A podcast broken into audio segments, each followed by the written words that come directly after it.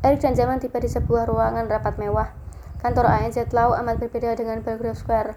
Mereka memperlihatkan seluruh kehebatan firma hukum, mulai dari tampilan kantor, pakaian pengacara, intonasi bicara, hingga detail-detailnya.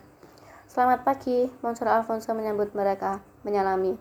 Wajahnya khas bangsawan Prancis, garis wajah tegas, mata tajam, kumis tebal, tubuhnya gagah, cengkeraman tangannya kokoh. Usianya tidak kurang dari 80 tahun. Thompson tidak datang, dia terlihat sedikit kecewa. Aku minta maaf soal itu, Monsieur. Sir Thompson lebih banyak menghabiskan waktu dengan cucunya di Florence, Italia. Hampir separuh aktivitas kantor diserahkan kepada pengacara lain, termasuk yang satu ini. Aku dan zaman mewakilinya. Sungguh sebuah kehormatan Monsieur bersedia menemui kami langsung. Ah, itu berarti 5 atau 10 tahun lagi Anda akan menggantikan posisinya Eric.